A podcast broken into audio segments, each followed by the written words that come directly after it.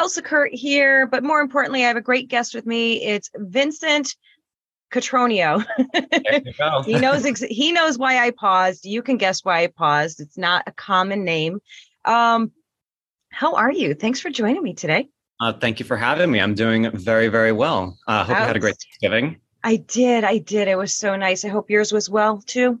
It was very filling, that's for uh, sure. yeah, I know exactly. Still recovering, right? Still coming out of the food coma.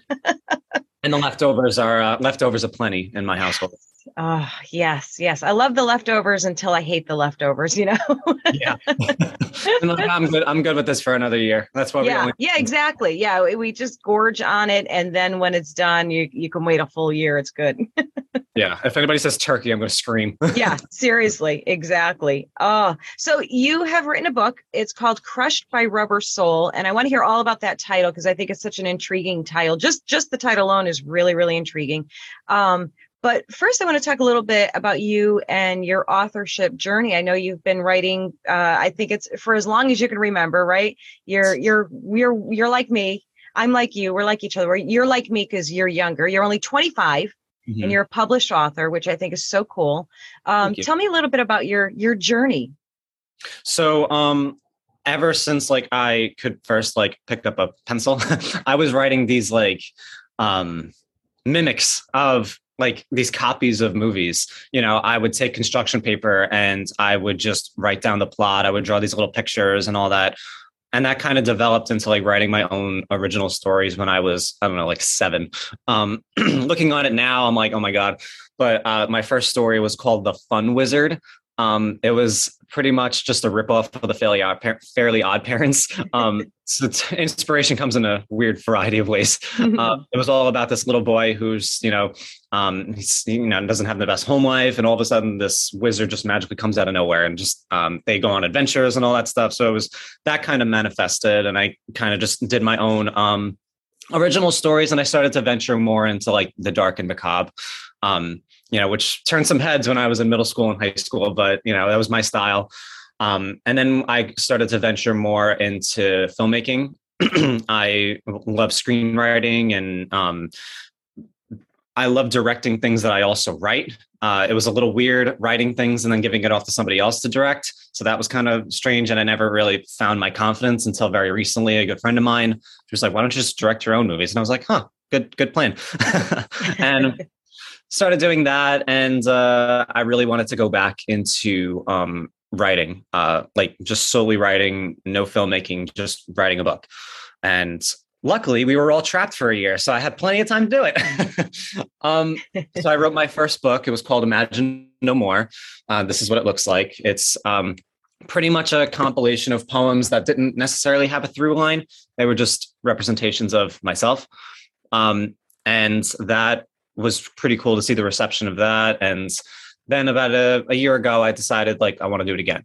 But I I wanted it to have a through line. I wanted to have a theme, and I wanted it to be an album, like a written album, because I love music so much. Like music was a huge inspiration for this album. Um, this album, this book. That's how it just like constantly just crosses over. Um, music was a huge inspiration for this book, and I wanted each piece to to almost be like a little mini episode that leads into the next piece. Because you know you see with a lot of like anthology stories and po- poetry books like the pieces are very singular but they don't translate to the next one. So that was the challenge that i um i wanted to see how i how i would be able to do it.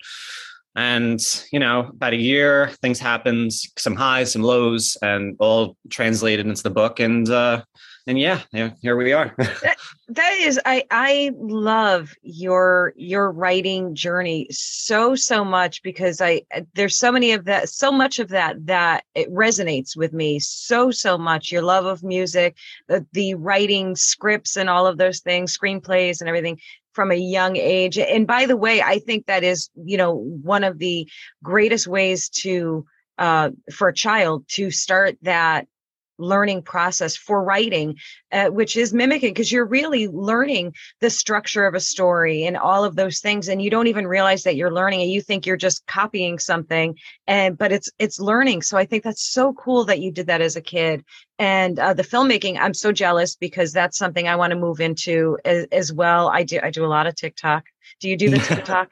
I, I call do. it. I like to. I like to call it the TikTok because I like to sound like an old lady. You know, I say the the Walmart, the TikTok, the Facebook, just just because it's. I think it's. It adds emphasis to it. Yeah, exactly. The TikTok. Um, yeah, so that has really, really inspired me. Ironically, I guess a little bit to to start moving into that as well. So I'm I'm so envious that you're that you do that. Um, you said something really interesting um, on your your back cover blurb about music. We you were talking about music and your love for music. Um, you said that you see music as colors. Is that right? Yes. Um, so that uh, I've had to um, try to explain that. it's very hard to do that. Yeah.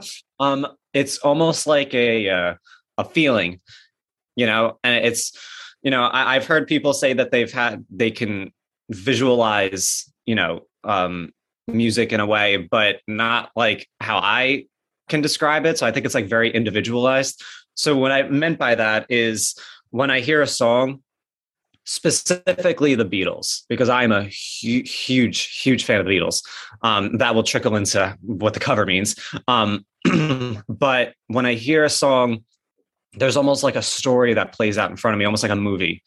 And when I hear that, it, it's almost like a symbiotic relationship where it's like I can't not listen to music and then think of a story and see like almost like this movie play out in front of me. You know, it could just be like a little scene, or it could just be like a vibrant splash of colors. You know, um, it's um, I tried to visualize that in the book, and I also tried to do it in the last one but people people were still like, "What are you talking about?" I'm like, "I don't well, know." That's that's actually really interesting. Like, at what? So, what point? Like, how? I don't know. How old are you, or when did you realize that you see things quite differently than a lot of people? Like, was it was it a conversation you were saying it to somebody, and they're like, "What?"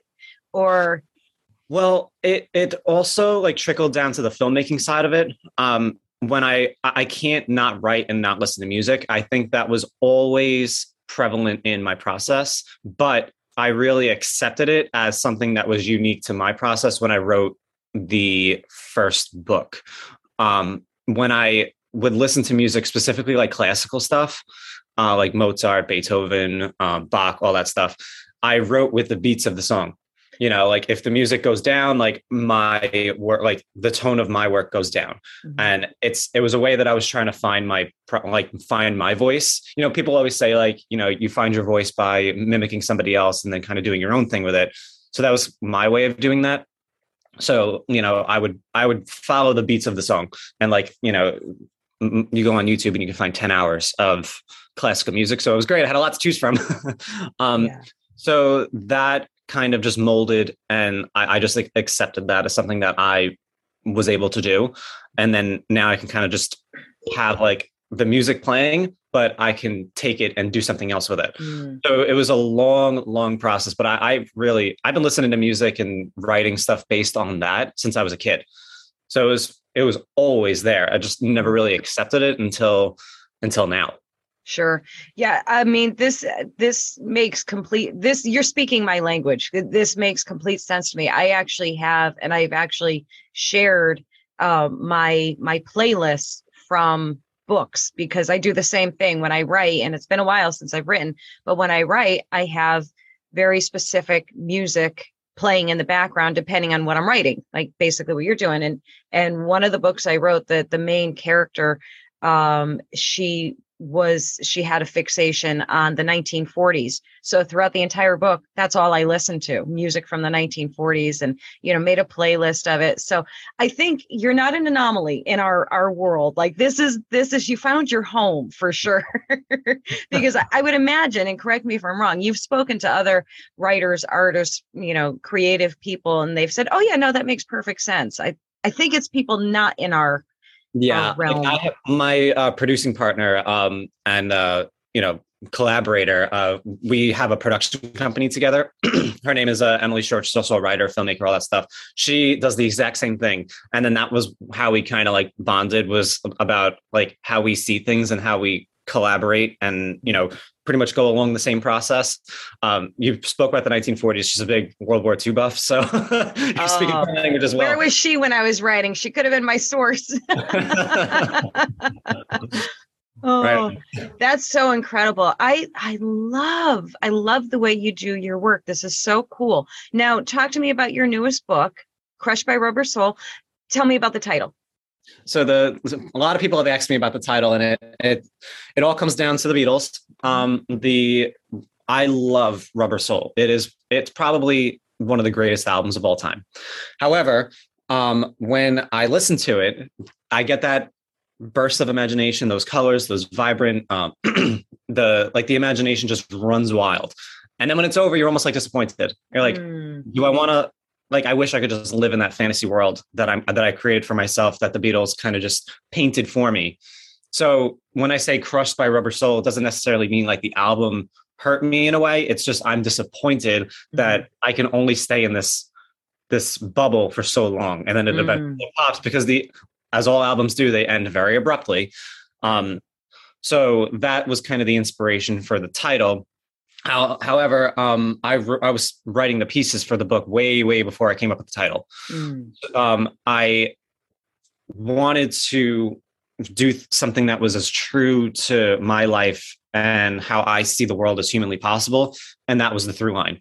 the The theme of this book is like self expression mm-hmm. and self liberation. Um, you know how I see the world, how I see the political side of the world, how I see like the traditional ways of thinking that you know through television um, you know all that we're trying to progress and move forward. And i think there's people that are still like honed in on those traditional ways.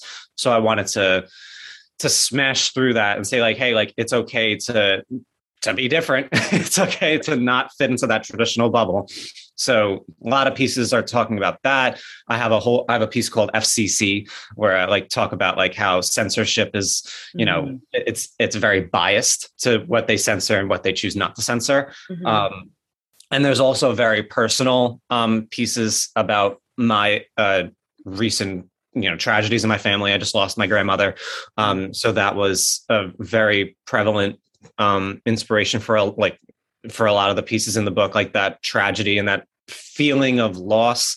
I didn't know how to deal with that. So I figured the best way to do it is just write it down. Um, mm-hmm. And I was very scared to put it out there. So I'm like, is this like, is this in bad taste? Like, am I like, how, how do I explain this? And do, are people going to take this the wrong way? But I think the ultimate theme of that is like, I loved my grandmother and I wanted people to I want people to see what she meant to me mm. and what she mm. meant to the people around me. So that was that was kind of where I'm like, all right, it's okay to kind of put this out there. Um, but yeah, it, overall, like it was a really, really fun process to do. Um, I, and I like not having time limits because I self-published this, so I, I was kind of working at my own pace. And then the hardest part is being done and saying like, mm-hmm. is there more? Like, do I have more to say? You know, especially two o'clock in the morning. I'm like, I got an idea. um, oh yeah. So yeah I, I, kind of was just like, all right, I think I'm good. I, have said enough. Yeah. Because I don't want to overstay my welcome.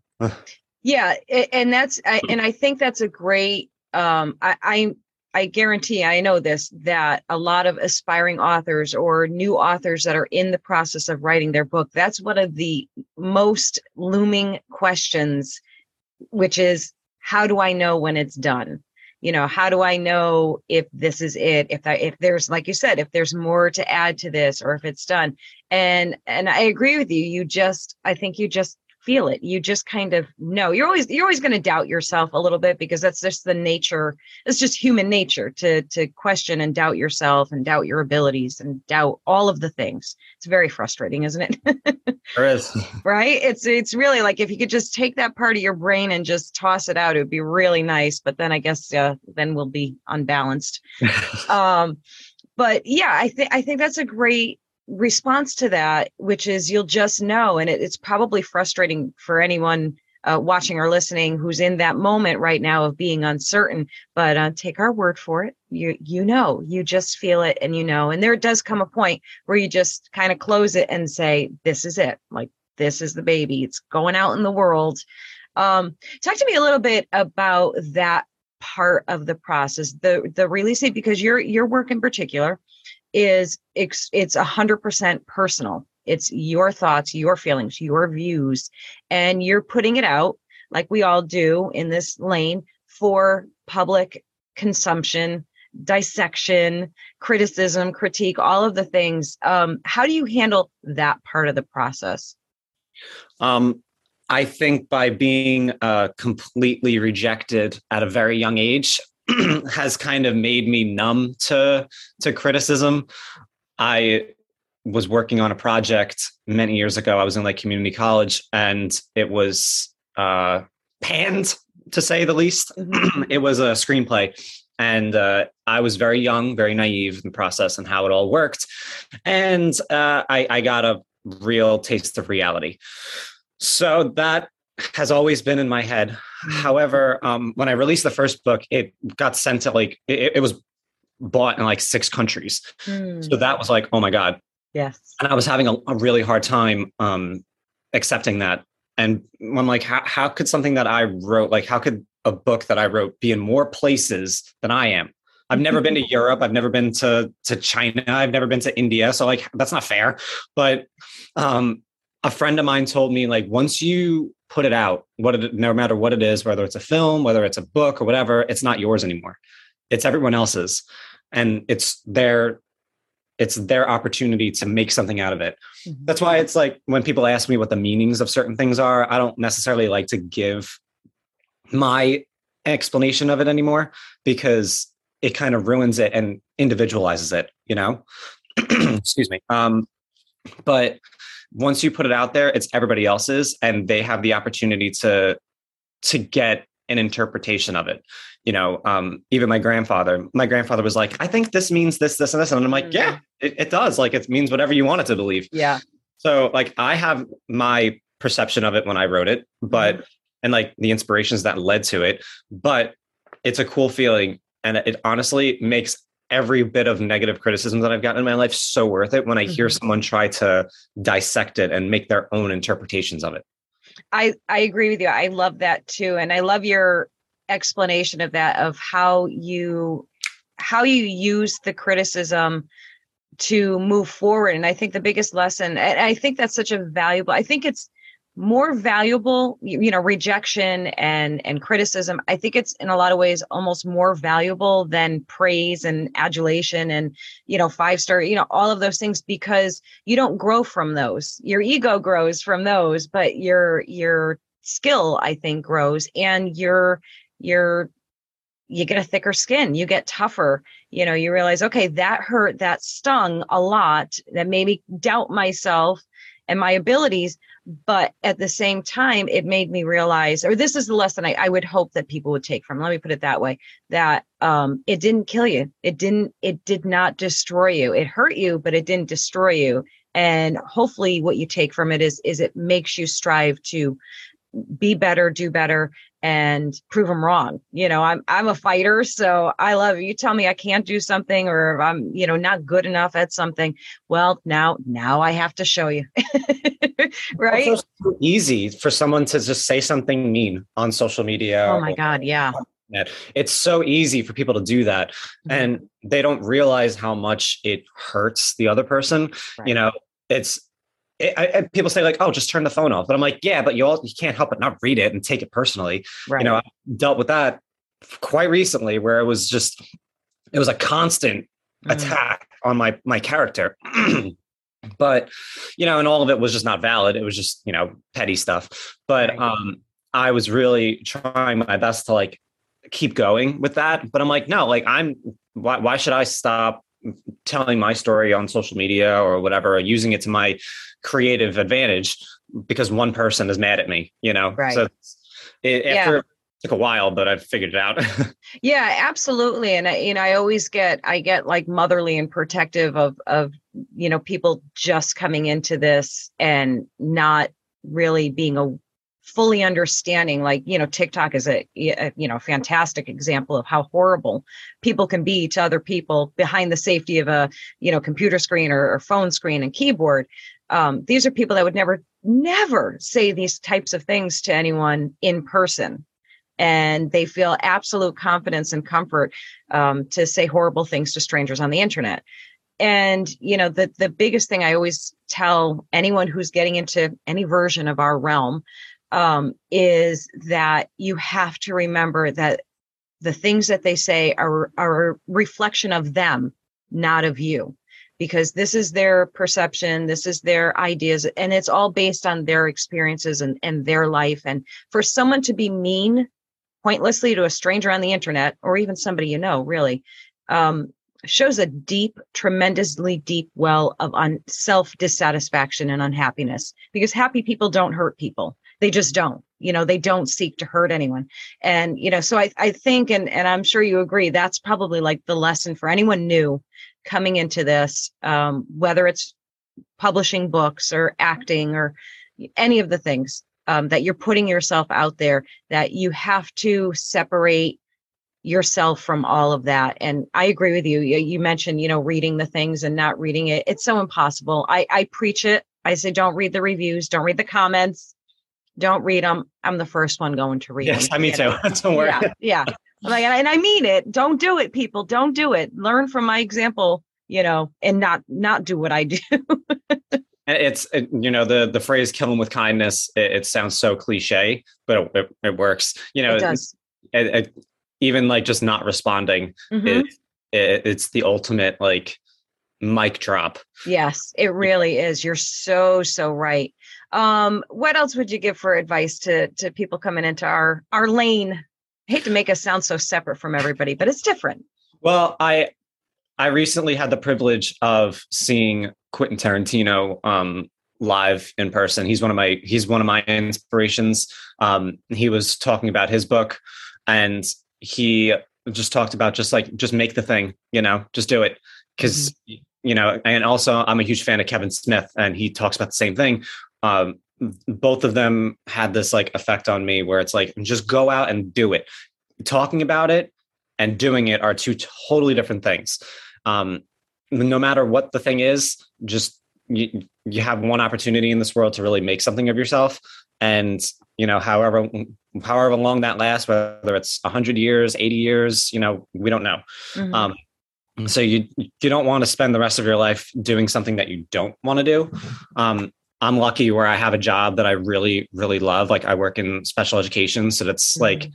it's a huge, like gratifying experience for me. So I'm lucky where I get to do that during the day and then at night kind of do something that I equally love. Um, to be able to do that is, you know, it's a privilege, but I say to anyone, if you have a thing that you want to make, make the thing. Yes, absolutely. Yeah, that is uh, honestly, I think that is the absolute best advice in the world because everything that people choose not to do that they want to do, the thing that always holds them back is fear. It's always fear.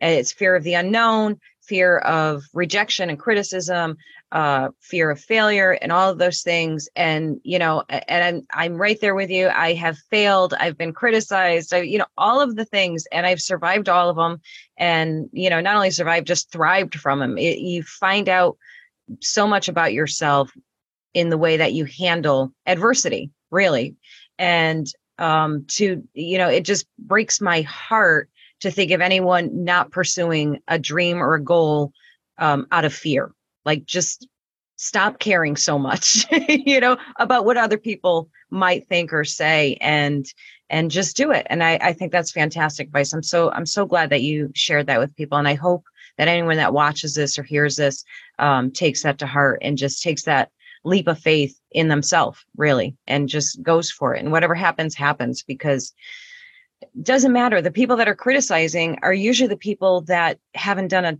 a damn thing you know? Yeah.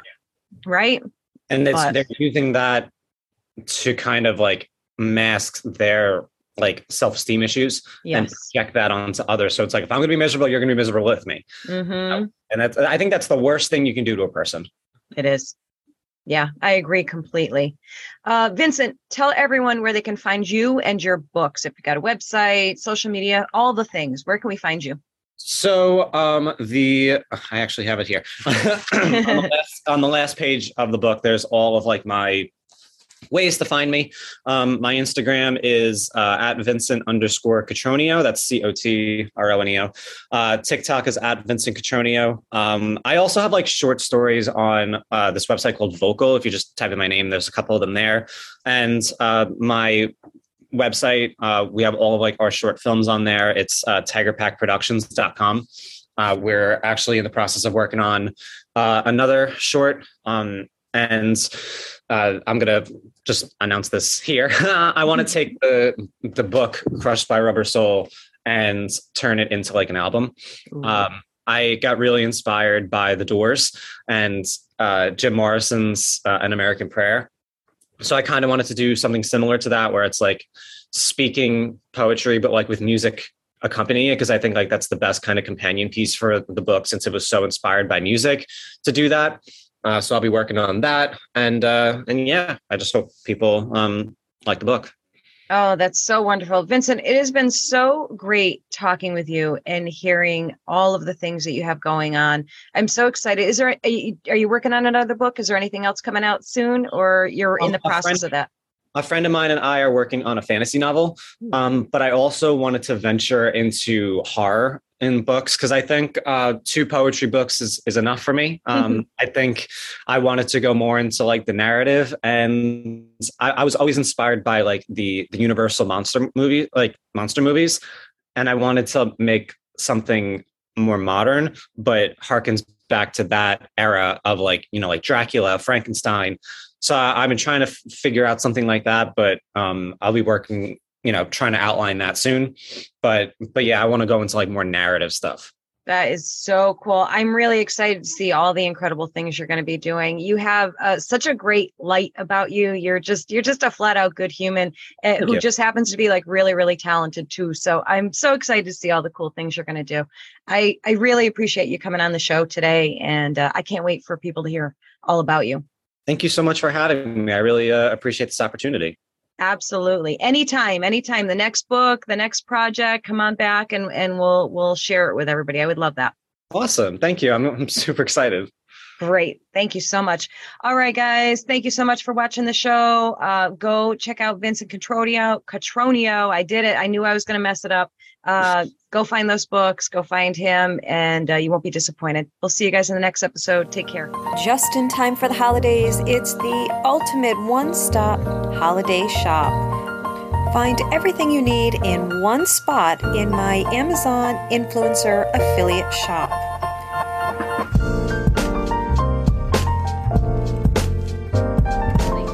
For the perfect gift for the reader in your life, why not check out one of my books? They're all available on Amazon and most major online book retailers, as well as elsakurt.com.